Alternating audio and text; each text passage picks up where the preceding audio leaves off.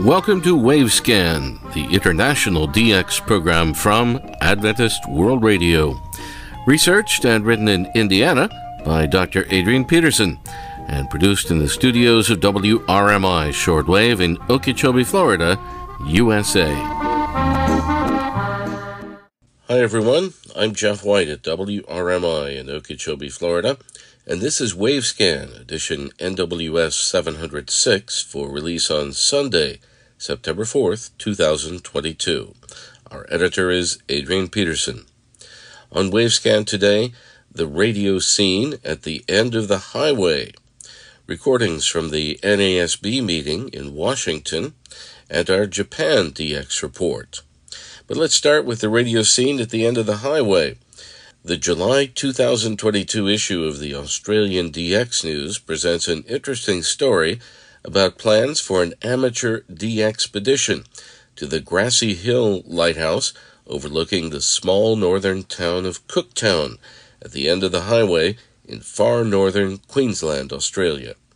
This readable feature article reminds us that there have been three different eras associated with the radio scene in Cooktown, and that is our opening topic in this edition of the weekly DX program WaveScan. Here's Ray Robinson. Thanks, Jeff.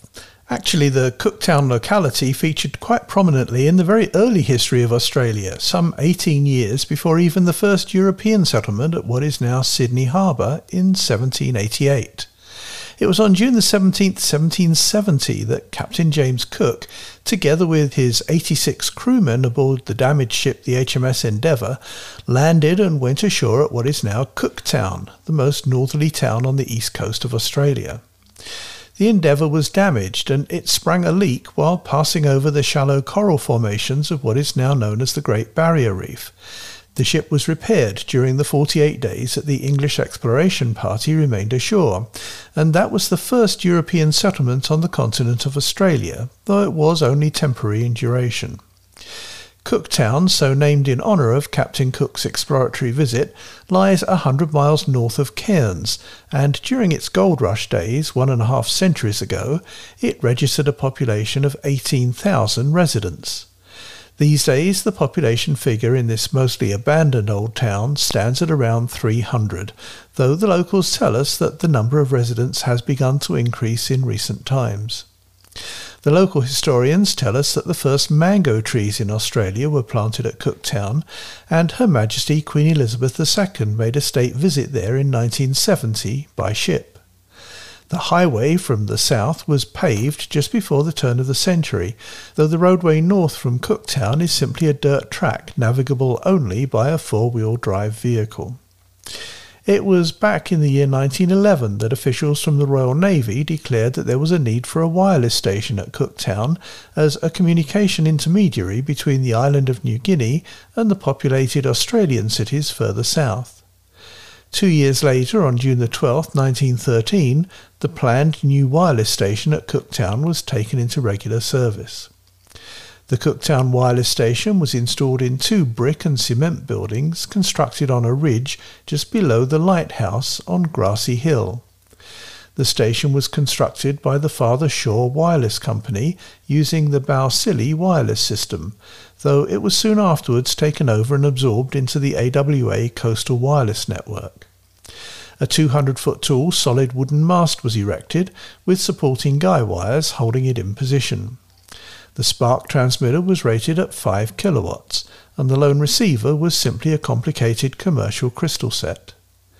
The appropriate AWA call sign for this long-wave wireless relay station was VIC, with the C indicating Cooktown.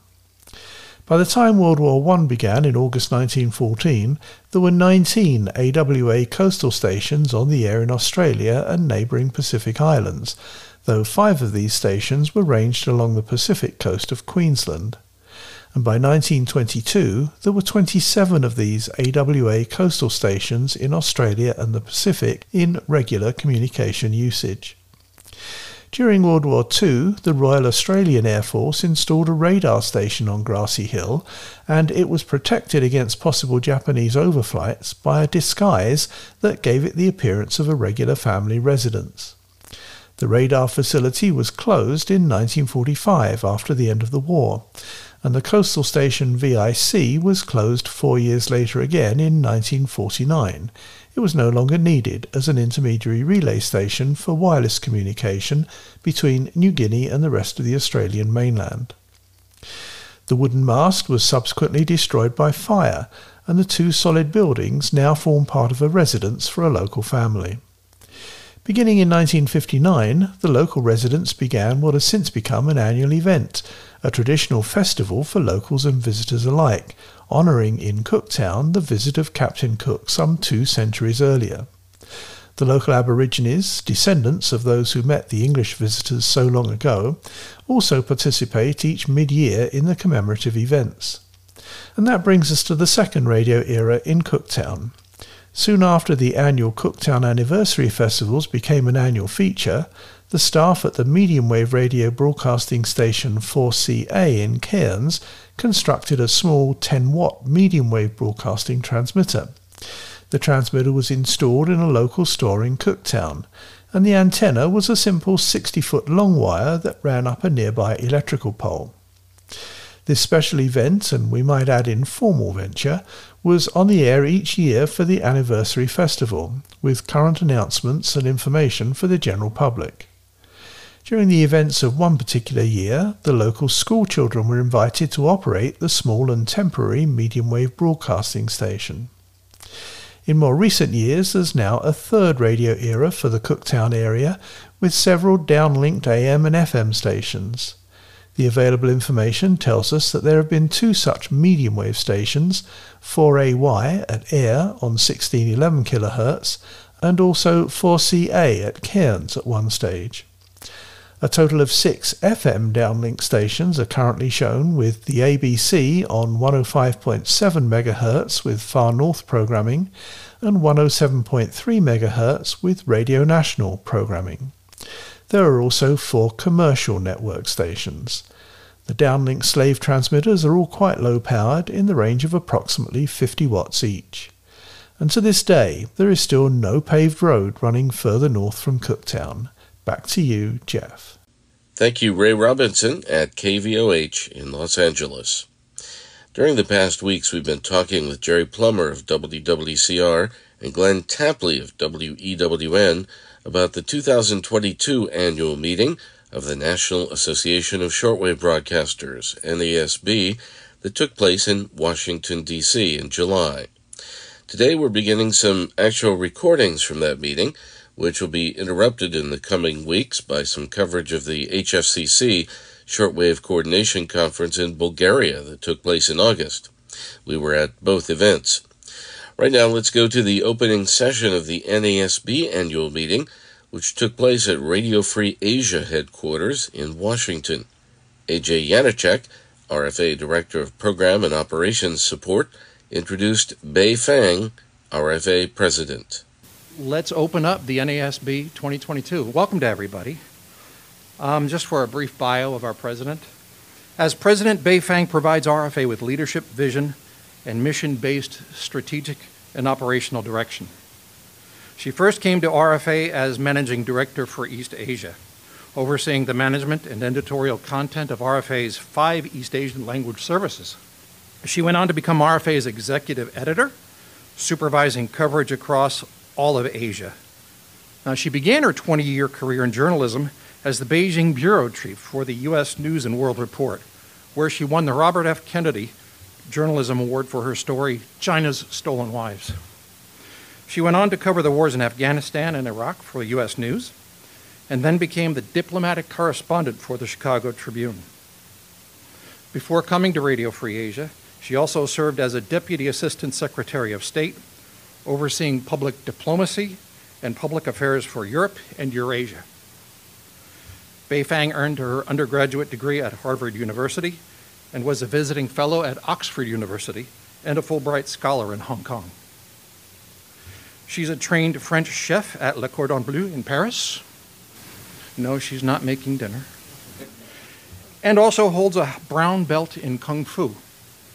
Ladies and gentlemen, the president of RFA, Bei Fang.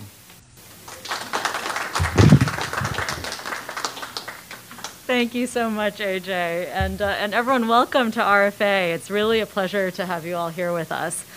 We're huge fans of the National Association of Shortwave Broadcasters, and it's really an honor to be hosting you here this year. Shortwave radio has played an integral role for RFA from our very beginning. It was almost exactly 25 years ago that RFA's very first broadcast was heard by listeners in China via shortwave. Today, 8 of our 9 language services still use the medium as a way for audiences to connect with RFA's incisive brand of journalism. Shortwave is especially important for reaching audiences in some of the world's most closed media environments, like North Korea. And in places like Myanmar today, where huge swaths of the population are displaced amidst a crisis, shortwave continues to be a critical means to access our content. There is no doubt that since 1996, when RFA was launched, that the world has changed tremendously. Back then, the internet barely existed as we know and use it now. Facebook and social media were not around, nor were smartphones. We've grown up and changed as the world has around us. We utilize and invest in new formats and technologies to reach our audiences. But despite these advancements, we still find that we need shortwave. In Myanmar, which I just mentioned, the military junta has imposed severe internet blackouts, power outages, and telecom restrictions. Mobile data rates there, by design, are unaffordable to most citizens. Shortwave helps us close that gap so the people of Myanmar can stay informed. In Cambodia, when RFA was forced to close our bureau there amid a government crackdown back in 2017, we also lost access to more than a dozen FM affiliates, which was a major way that we reached people. There too, shortwave became an important avenue, especially in rural and remote areas, for audiences to get RFA's updates and reports. No matter what, RFA will continue to adapt and evolve to meet the challenges of the 21st century. But we also know that shortwave remains indispensable to our work and our audience's ability to access uncensored domestic news and information, especially during crises where those things are needed the most. Thank you so much, and again, welcome.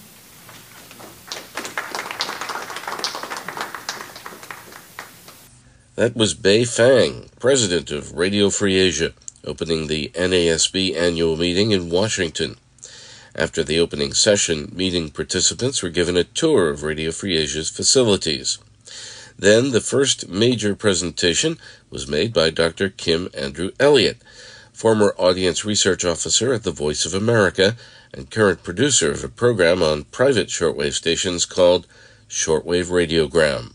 The 3 months ago or so when the Ukraine-Russia thing developed, there was a lot of discussion about shortwave at that time. And if you go back to the video reports and the audio reports about shortwave back then, you know, the pundits and the experts would speak, but it was, if you go back and listen to the tapes, they would say things like, well, the BBC has had to resort to shortwave, or they'll say the Russians now, because of the blocking the internet, are having to listen to shortwave, and or exile Russian journalists are now renting time on shortwave transmitters. The experts and the pundits can't say shortwave with a straight face. But anyway, because of what's been going on in Russia, they are blocking the internet, and so things are blocked in Russia, so they need to depend on shortwave. So that's kind of the reputation that shortwave has. This is about my radio program called Shortwave Radiogram. It's still on the air every week. The idea started right around 2011, 2012 when I was working at Voice of America. And 2 things happened back then. One is that I discovered the digital modes in amateur radio, and I was just amazed. Back then, PSK31 was the popular mode among the radio amateurs. Now it's FT8, but it was PSK31, and I saw it printing out text, and it was from a really, really narrow sliver of spectrum and a very, very weak signal. And I was just amazed that that it was possible to transmit text in such adverse conditions. Well, the other thing happening in 2011, 2012 was that the VOA, who I worked for, was starting to be blocked more and more by more and more countries. Certainly China led the way with that, and Iran was jamming us, was blocking our content more and more. And other countries, even Ethiopia once in a while, would do it, and a few other countries threatening to do it, even Russia back then. So I was thinking, well, maybe we can use shortwave to at least get the text across the hostile borders, and then people within those countries can then pass on the information. I, at that point, called them key users. So that was the basic concept. At that point, I never knew if it would work to transmit digital modes from amateur radio on shortwave broadcast transmitters, but we did a program called VOA Radiogram from 2011 till 2017 when I retired from VOA, and it turned out that it worked very well. Now it's VOA Radiogram, and it's on Jeff's station and a little bit on WINB. Although the VOA Radiogram back then was 4 half hours, all from the Greenville transmitting station. And we tried all the modes that the radio amateurs had, the BPSKs and the QPSKs and the Olivias and the Dominoes and the Thors, but we found out that MFSK 32 and 64 worked best in a shortwave broadcast situation. If the reception conditions were good, we could get a little faster with the MFSK 64. The other advantage with the MFSK modes was that it can transmit pictures. The pictures come out looking quite a bit like a slow scan TV. Now it's a shortwave radiogram. This is the one on Jeff's station, WINB a little bit. I get 7 half-hour transmissions every weekend. It's transmitted on AM. There is one DRM transmission, and you can receive it on a radio using the AM mode or USB or LSB. The format of shortwave radiogram is I start the show with some music and a brief voice introduction. Then we do a news item in MFSK 32, and if reception's good, then we do the other MFSK 64. If reception's not so good, then only the MFSK 32 comes through, but at least one of the modes comes through. And several images. The listeners really enjoy that, images. And then we occasionally experiment with other modes. You can receive it on inexpensive portable radios. In fact, some of my listeners do listen on like $20, $30, very simple, small portable radios. Now, you can use a higher-end portable, and I mentioned that a line-out jack is nice to have because you can listen to the tones. A line-out jack does not mute the speaker on your receiver, and you can set the volume for anything that you want. And so it's a line-out is very nice for getting the audio from your radio into the computer, which you need for the software to decode it. You can, of course, tune in on a communications receiver, an amateur transceiver. They all have general coverage receivers now, or SDRs, which are getting more and more popular, or you can go to the internet and get through to a remote SDR. Decoding, then, you got to do that part too. The software that most listeners use is FL Digi from W1HKJ.com. But there is the French multi-PSK. And then for Android devices, there's a thing called TVAR or FL message. TVAR is just basically the receive-only, decode-only version of FL message. Of course, we're seeking simpler software solutions software now is designed for radio amateurs. We'd like something real simple for listeners to use. And of course, the ideal would be for the receiver and the decoder to be all together. And it shouldn't be that hard to do. MFSK is not that difficult to decode. So that would be the ideal for the future. That was Kim Elliott of Shortwave Radiogram speaking at the NASB 2022 annual meeting in Washington. We'll have more of Kim's talk in an upcoming edition of WaveScan. Now let's hear from Yukiko Tsuji in Tokyo with her DX report for September. Hello and welcome to the DX report of the month from Japan Shortwave Club, aided by Toshio Otake, and I'm Yukiko Tsuji. We have several DX reports from our club members this week. KBS World Radio from Republic of Korea was heard on 15575 kHz on August 6 from the sign-on at 0155 to 0210 UTC in Spanish. SIO rating was 454, then down to 353. Interval signal ID in Korean and Spanish were aired until the start of the program at 0200, followed by news. Radio Taiwan International was heard on 11995 kHz on August 5th from 1714 to the sign-off at 1759 UTC in French. SIO rating was 353, then down to 252. It was a special French broadcast from Tamsui transmitter site in northern Taiwan. Station announcement was given by male announcer at 1745. The songs of Jaja, who was a Taiwanese singer and songwriter, were played between talks. Radio NUG via Taiwan was received on 11940 kHz on August 10th from 1406 to the sign-off at 1430 UTC in Burmese. SIO rating was 554. Talk program and Burmese music were broadcast. ID was given at 1429. Radio Free Asia via Taipan was heard on 9970 kHz on August 5th from the sign-on at 1700 to 1830 UTC. SIO rating was 454, then down to 353.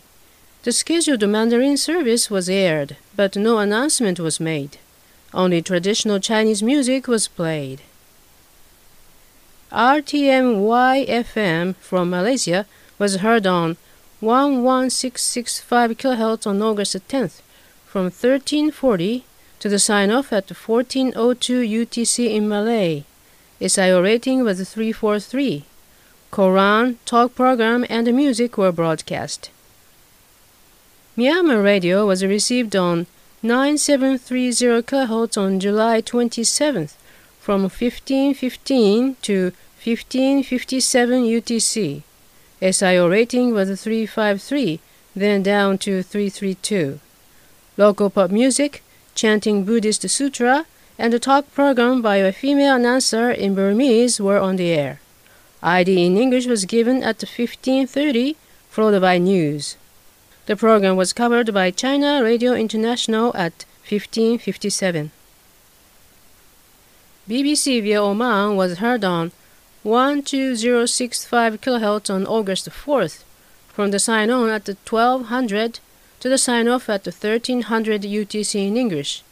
SIO rating was 454. World News was broadcast, followed by Newsroom at 1206, News at 1230, and the assignment at 1232. Radio Romania International was heard on 15340 kHz on August 10th from 1435 to the sign-off at 1458 UTC in Romanian. SIO rating was 453. Talk program and Romanian songs were aired. ID was given at 1442. Radio Tamazuji via Santa Maria di Galeria, Vatican, was heard on 15550 kHz on July 31st from the sign-on at 1459 to 1557 UTC in Arabic. SIO rating was 333. The broadcast of Radio Tamazuji switched to Radio Dobanga at 1557. Finally, Japan Shortwave Club will issue the QSO cards for the correct reports on our segment of WaveScan program. We are issuing QSO card by email to the report sent by email. Our address for your email report is jswcqsl@live.jp. I repeat, jswcqsl@live.jp. We continue to issue the printed QSO card by the same system as before. Your report should be addressed to JSWC PO Box 44 Kamakura, which is KAMAKURA, postal code 248-8691, Japan. 1 ILC or $2 for return postage will be appreciated. For this edition of DX Report, we'd like to thank Mr. Yoshiaki Hayashi, Mr. Iwao Nagatani, Mr. Hirokazu Mitsumoto, Mr. Kodo Sujaku, Mr. Chiaki Shimada, and Mr. Shunnosuke Okada for sharing the information with us. Thank you for listening, and please join us for our next edition of DX Report of Japan Shortwave Club. I'm Yukiko Tsuji in Tokyo. Thank you, Yukiko. Next week on WaveScan, we'll have the early radio scene in Seattle on the West Coast. Our first report from the HFCC conference in Sofia, Bulgaria, and our Philippine DX report.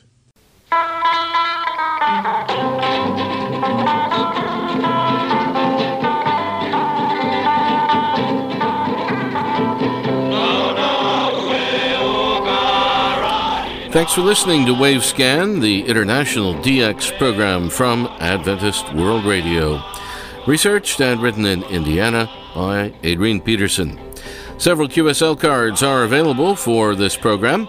Send your AWR and KSDA reception reports for WaveScan to the AWR address in Bangkok, Thailand, and also to the station your radio is tuned to, WRMI or WWCR or KVOH or Voice of Hope Africa, or to IRRS Italy, or to the AWR relay stations that carry WaveScan. Remember, too, you can send a reception report to the DX reporters when their segment is on the air. Here in the program, they will also verify with their own colorful QSL card. Return postage and an address label are always appreciated. The email address for AWR QSLs is qsl@awr.org.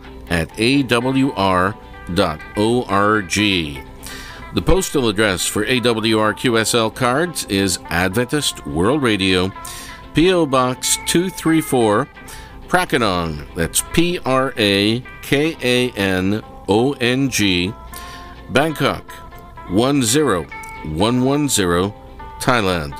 Again, Adventist World Radio, P.O. Box 234, Prakanong, Bangkok, 10110, Thailand. And the email address for other correspondence to WaveScan, not reception reports, is wavescan@awr.org.